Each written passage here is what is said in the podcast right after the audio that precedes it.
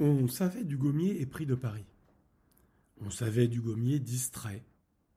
On savait du gommier amateur, le mot est faible, de chocolat. Mais savait-on du gommier inconditionnel absolu de Victor Hugo? Depuis son adolescence, Dugommier était dévoré de passion pour le célèbre écrivain. Dans son modeste trois pièces de la rue de Belfond, pas moins de deux murs entiers de bibliothèque lui étaient consacrés. Toutes ses œuvres, ou presque, ses dessins, ses poèmes. Quand, en classe de quatrième, il avait dû apprendre Demain dès l'aube, cette funeste promenade dans laquelle Victor Hugo, en quelques vers sublimes, décrit son parcours vers la tombe de sa fille, qu'il vient de fleurir de bon matin, Dugommier était devenu hugophile. Il s'était converti à Hugo comme on se convertit à une religion. Si bien que Madame Dugommier, parfois beaucoup plus encline au jeu de mots que ne le supposait son mari, surnommait affectueusement Dugommier son alter Hugo. Dugommier avait été sur les barricades avec Gavroche, dans la tour de Notre-Dame de Paris avec Esmeralda Quasimodo. Il avait pleuré lorsque l'enfant paraît. Il avait dénoncé avec Rubla la corruption des ministres. Bon appétit, messieurs. Il avait pris la mer, déchaînée, d'Océano, Nox. Oh, combien de marins, combien de capitaines, quand Dugommier apprit que son neveu Jean-Baptiste avait un exposé à faire sur Victor Hugo, son sang ne fit qu'à tour. Quel privilège, dit-il à Jean-Baptiste.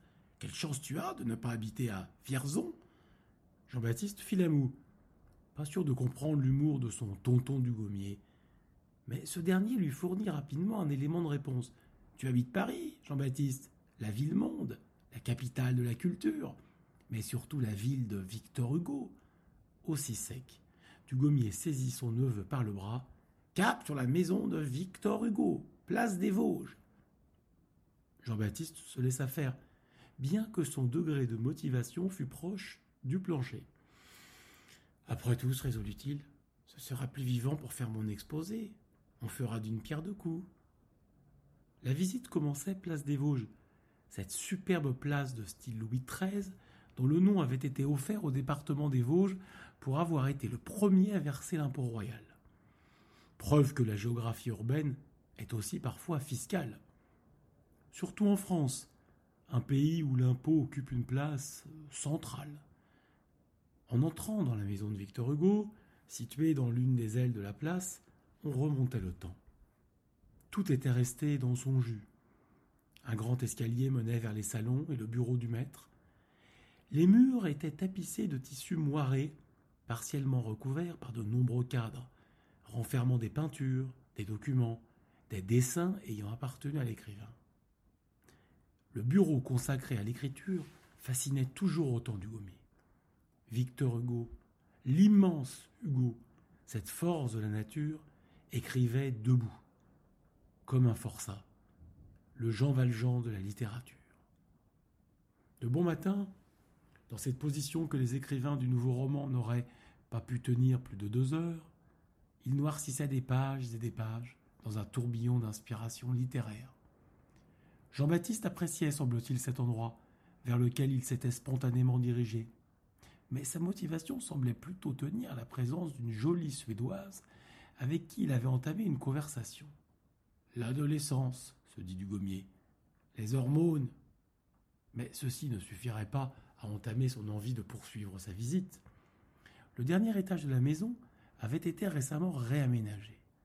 Un panneau proposait d'y découvrir de nouveaux documents sortis des archives de la famille Hugo, dont des écrits originaux destinés à ses amis ou à leurs proches. Comme cette superbe et émouvante lettre à Dumas fils, écrite à la mort de Dumas, avec qui Victor Hugo avait entretenu toute sa vie une relation suivie et complexe. Plusieurs odes dédiées à Chateaubriand côtoyaient des lettres à Balzac ou à Nerval, témoignant de relations d'estime et d'admiration mutuelle. On pouvait y lire un poème à Théophile Gautier, commençant par ces vers Ami, poète, esprit, tu fuis la nuit noire, tu sors de nos rumeurs pour entrer dans la gloire. Dugommier était fasciné par tant d'aisance et de talent. Il trouvait que chaque vers d'Hugo sonnait juste, comme si l'écrivain savait à chaque fois trouver le bon accord pour exprimer la vérité de ses sentiments. Soudain, son attention fut attirée par un poème plus court, écrit sur un papier un peu jauni, qui était exposé dans une petite vitrine posée à même la table d'une cheminée située à l'écart. Ce poème était le suivant? Par tes mots, par tes gestes, grâce à tes hautes cimes, tu offres à notre nuit ces étoiles ultimes. Avec toi, pas besoin de cheval de Troie pour gagner la guerre contre les rabat À la fin de ces vers, Dugommier découvrit la dédicace suivante. À mon ami Dugommier, 1875. Dugommier se mit alors à rougir. Le poète immense, le romancier du XIXe siècle avec un grand R, l'un des écrivains français les plus populaires de tous les temps.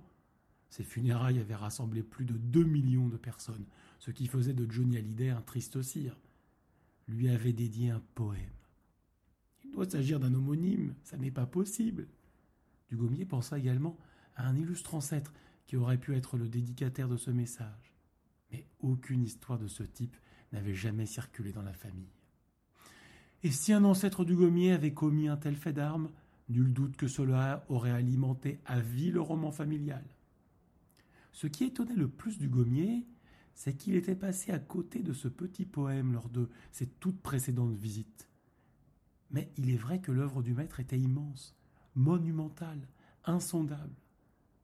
Pourtant, il avait curieusement l'intuition d'être le destinataire naturel de ce papier, au-delà du temps, au-delà des époques. L'ami d'Hugo à travers les siècles, le fameux Alter Hugo qu'évoquait Madame Dugommier. Quand le gardien annonça la fin des visites, Dugommier voulut relire une dernière fois cette précieuse dédicace, offerte à lui comme un fabuleux trésor.